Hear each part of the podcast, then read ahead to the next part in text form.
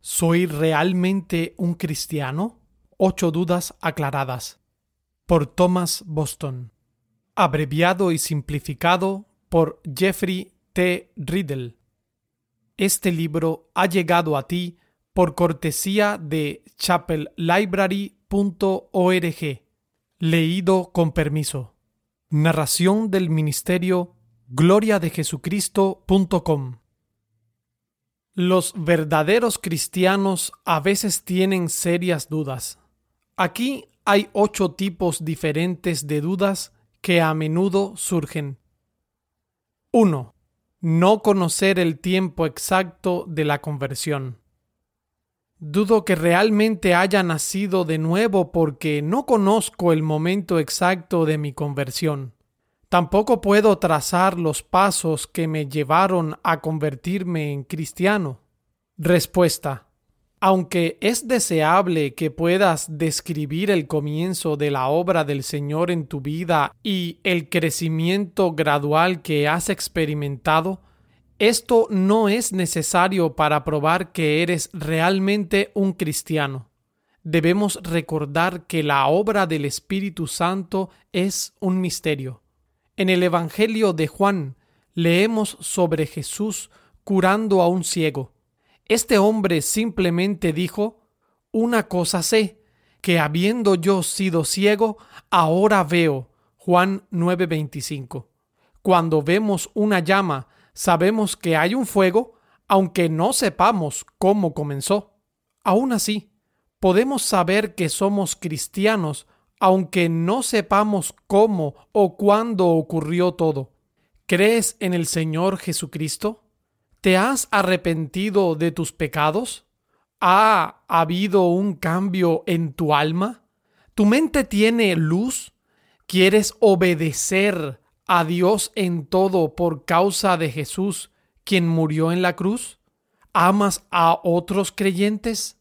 ¿Huyes de los males de este mundo malvado? Si contestas sí a tales preguntas, entonces no necesitas preocuparte por esta duda. 2. La lucha contra el pecado. Si soy realmente un cristiano, una nueva criatura en Cristo, ¿por qué sigo luchando contra el pecado? Respuesta.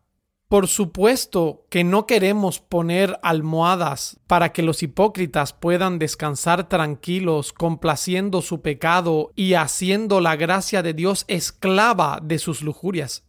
Por otro lado, necesitamos recordar que todos pecaron y están destituidos de la gloria de Dios. Romanos 3:23. El pecado puede prevalecer a veces incluso sobre los hijos de Dios.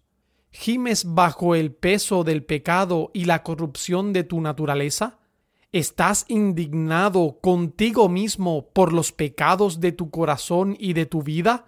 ¿Te esfuerzas por llevar a la muerte tus deseos, huyendo diariamente a la sangre de Cristo para obtener el perdón y mirando a su Espíritu para la santificación?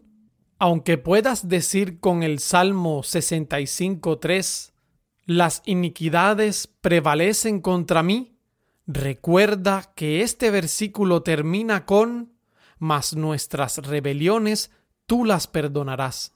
La nueva criatura en Cristo es como un hombre que no vive solo en una casa. Un malhumorado compañero vive con él en la misma casa. Su nombre es corrupción remanente. Estos dos luchan por el control constantemente uno contra el otro.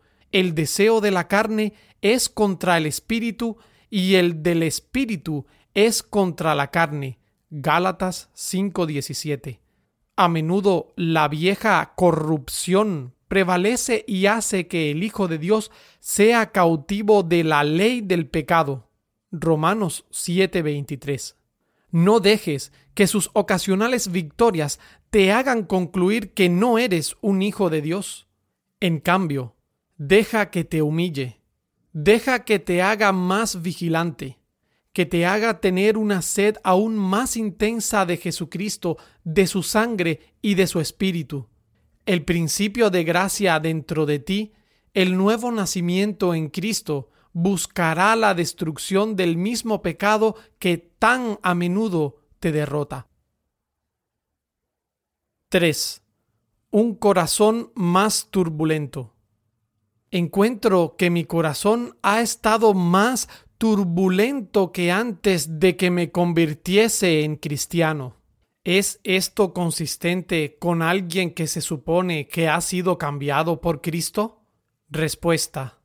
Ciertamente, hay casos espantosos de personas que parecen haberse convertido en cristianos, pero que luego renuncian a la fe y caen en una inmoralidad descarada y abierta.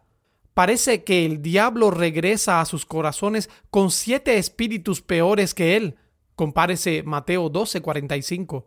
Estas personas se encuentran en un estado espiritual sumamente peligroso. Se arriesgan a pecar contra el Espíritu Santo. Deben arrepentirse antes que sea demasiado tarde. Sin embargo, este no es necesariamente tu caso. La corrupción puede ser despertada en un cristiano aún más fuertemente de lo que era antes de convertirse en cristiano podría parecerle que todas las fuerzas del infierno se han levantado para tratar de recapturarle como fugitivo. Tal conmoción puede ocurrir en aquellos verdaderamente cambiados por Cristo, cuando la gracia restrictiva se enfrenta a la corrupción en un nuevo creyente, no es de extrañar que la corrupción trate de luchar. Se revela contra la ley de mi mente, Romanos 7:23. El pecado resistirá con más fuerza cuando sepa que este nuevo principio busca echarlo fuera. Cuando el sol brilla a través de una ventana, vemos todo el polvo de la casa que antes no veíamos. Así que cuando la luz de la gracia brilla en nuestras vidas, vemos la corrupción dentro de nosotros y que no habíamos notado antes. El pecado no está del todo muerto en el alma del creyente. Está muriendo una muerte lenta. Está siendo crucificado. No es de extrañar que empiece a luchar tan intensamente. Sabe que está a punto de morir, así que lucha por vivir. Además de todo esto, el cristiano podría enfrentarse a tentaciones más numerosas y fuertes después de su conversión. Satanás tiene que trabajar más duro para tratar de traer de vuelta a uno que ha escapado que para mantener a uno que todavía está cautivo. El autor de Hebreos dice, después de haber sido iluminados, sostuvisteis gran combate de padecimientos. Hebreos 10:32. Y añade, no perdáis pues vuestra confianza, que tiene grande galardón. Versículo 35. Recuerda que la gracia de Dios es suficiente para ti y que el Dios de paz aplastará pronto a Satanás bajo tus pies. ¿Recuerdas cómo el faraón y los egipcios tenían a los israelitas acorralados en el mar rojo, pero luego Dios intervino y los destruyó? Éxodo 14. No dejes que esta duda destruya los cimientos de tu confianza. Despójate de toda duda. Sé fuerte en el Señor y en el poder de su fuerza y saldrás victorioso. 4 amor por las cosas de este mundo. A menudo siento que mi amor por las cosas de este mundo es más grande que mi amor por Dios. ¿Cómo entonces puedo llamarlo Padre? De hecho, a veces parece que el afecto que solía sentir por Dios se ha ido. Temo que todo el amor que he tenido por el Señor solo ha sido como un relámpago. Me temo que soy un hipócrita. Respuesta. No se puede negar que el amor dominante por el mundo es una marca segura de un hombre que no es salvo. Si alguno ama al mundo, el amor del Padre no está en él. Primera de Juan 2.15. Sin embargo, los afectos más activos no siempre son los más fuertes. Un pequeño arroyo a veces hace más ruido que un poderoso río. La fuerza de nuestros afectos solo puede medirse por la firmeza y la solidez de la raíz. Supongamos que una persona se encuentra con un amigo que ha estado fuera del país. No ha visto a este amigo desde hace mucho tiempo. La expresión de su afecto por ese amigo podría en este momento ser más fuerte que sus sentimientos por su propia esposa e hijos. ¿Concluiríamos que ama a su amigo más que a ellos? Seguramente no. Aún así, aunque un cristiano pueda en el momento ser movido por el amor a algo en este mundo, esto no significa que lo ame más que a Dios. El amor a Dios está siempre más firmemente arraigado en el corazón del creyente que cualquier disfrute mundano. Si alguna vez hay una disputa entre el amor a Dios y el amor al mundo, uno de los amores ganará. Mateo 6:24. ¿Quieres entender tu estado espiritual? Mira en tu propio corazón y pon los dos amores en la balanza. Mira cuál pesa más que el otro. Pregúntate ante Dios si te separarías de Cristo por causa de alguien o de algo en el mundo. Si contestas honestamente que, siguiendo sus órdenes, desecharías por Cristo lo que es más querido para ti en el mundo, entonces no tienes razón para pensar que amas al mundo más que a Dios. Por otro lado, si amas a alguien o algo en el mundo más que a Dios, entonces no eres un creyente. Considera los dos textos siguientes. El que ama a padre o madre más que a mí, no es digno de mí. Mateo 10:37. Si alguno viene a mí y no aborrece a su padre y madre, no puede ser mi discípulo. Lucas 14:26. De estos textos podemos deducir que quien está dispuesto a separarse incluso de su padre y su madre por el Señor, los ama a ellos menos que a Él. Además, considere que hay dos tipos de amor por Cristo. Primero, hay un amor emocional por Él. Es como una flecha en el corazón crea una santa enfermedad de amor en el alma. Anhela disfrutar del amado. Es como el anhelo descrito en Cantar de los Cantares 5.8.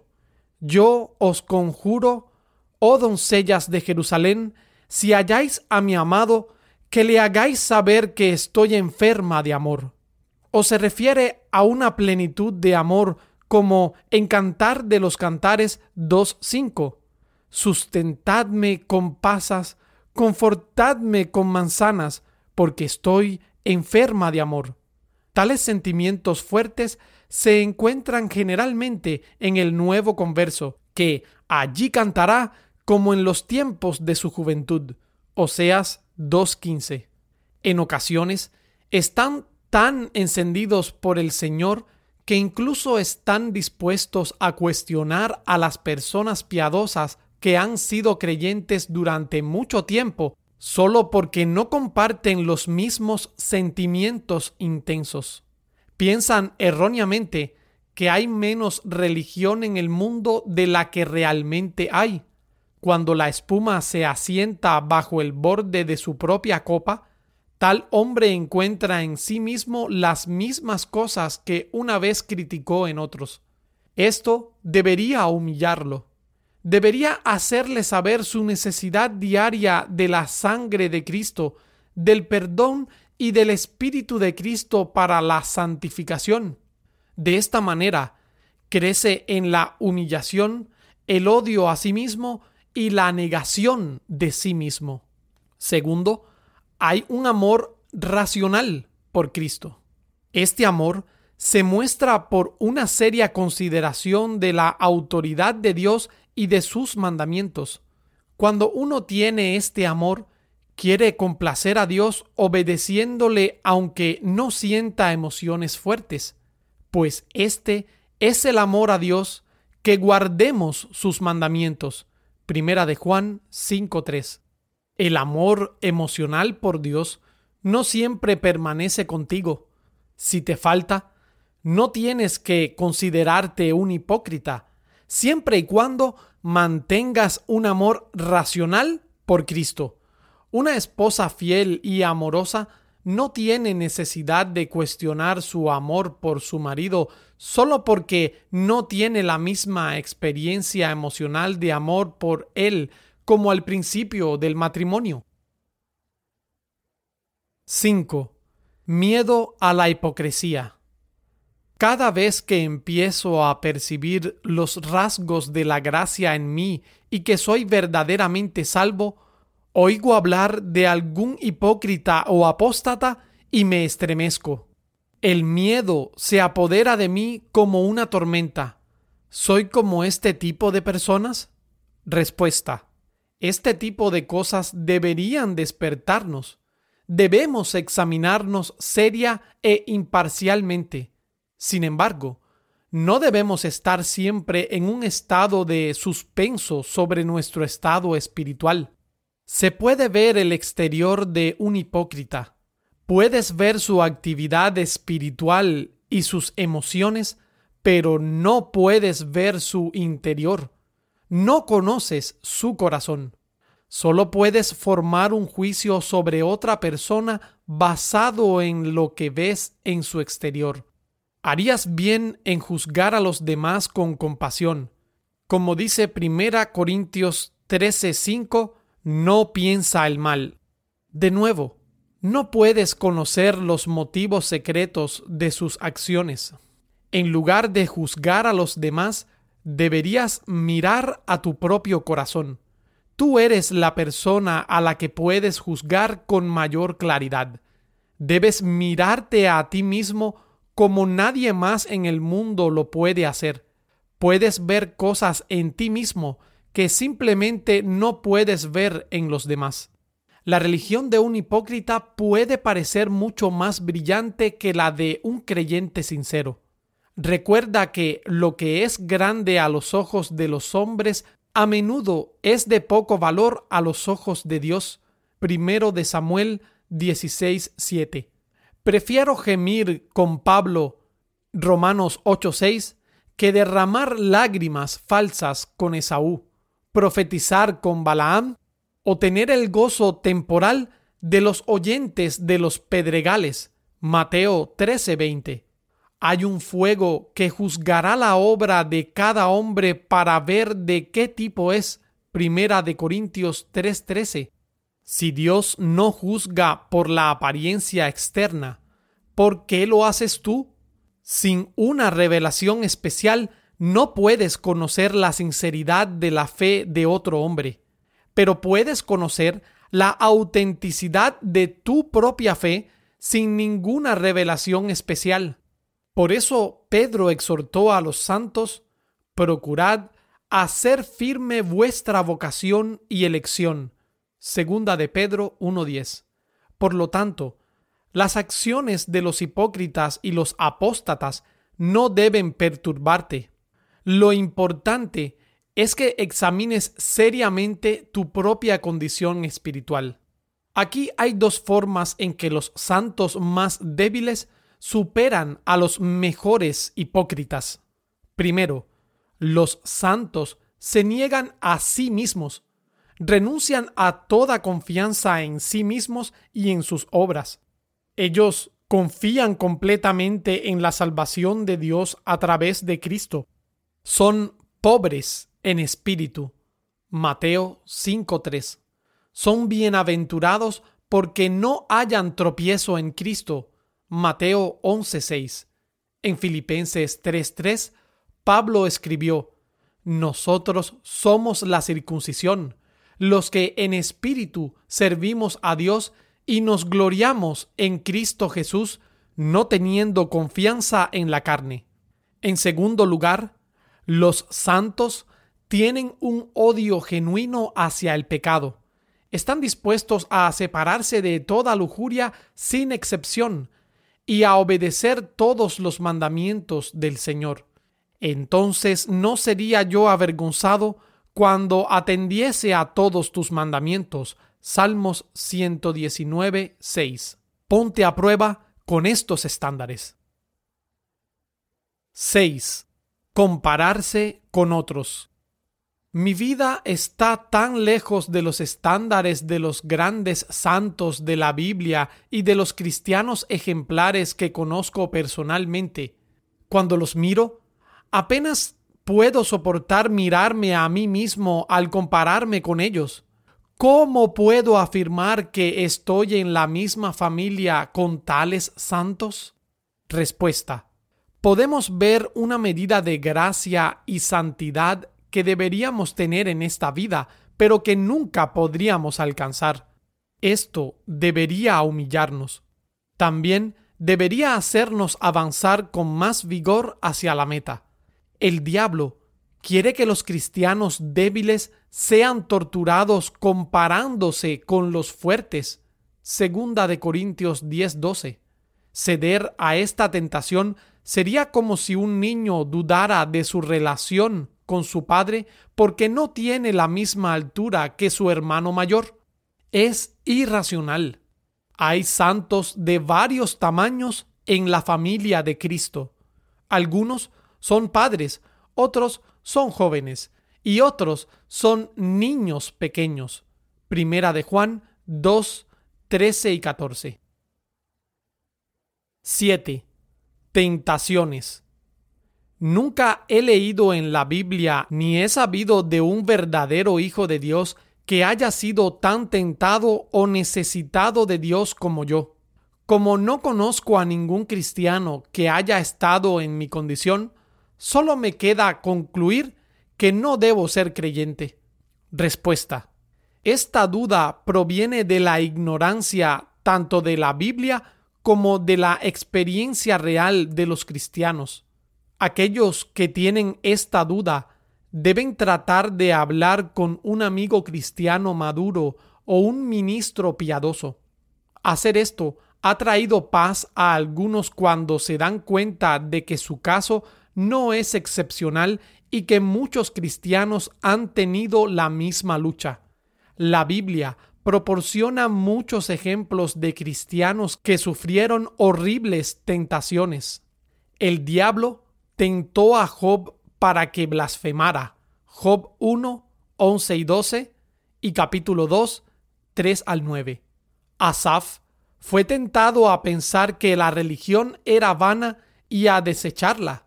Salmos 73, 13. El mismo Cristo fue tentado a arrojarse desde el pináculo del templo y a adorar al diablo. Mateo 4, del 5 al 9. Muchos cristianos no solo han sido atacados con tentaciones, sino que incluso han sido vencidos por ellas y han caído en un grave pecado durante un tiempo. Pedro negó a Cristo y maldijo y juró que no lo conocía. Marcos 14, 71. Algunos cristianos se vieron obligados a blasfemar bajo la persecución de Pablo antes de que se convirtiera. Hechos 26, 10 y 11. Muchos cristianos pueden dar testimonio de sus propias experiencias personales y tristes en este ámbito. Han sufrido tentaciones muy grandes que han aturdido sus espíritus, han hecho temblar sus cuerpos y han hecho enfermar sus estómagos. Los dardos de fuego de Satanás pueden causar grandes daños. Se necesita una gran diligencia para extinguirlos o bloquearlos con el escudo de la fe. Efesios 6:16. A veces Satanás lanza tantas bolas de fuego a nuestra casa que todo lo que podemos hacer es correr sin cesar de un lado a otro para apagarlas. Debemos recordar, sin embargo, que el simple hecho de ser tentado no es pecado. Es pecado solo cuando consentimos la tentación.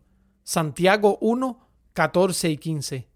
Si uno es tentado a pecar, pero no consciente en la tentación, no puede ser acusado de ese pecado, así como un hombre casto no puede ser acusado de engendrar un hijo fuera del matrimonio.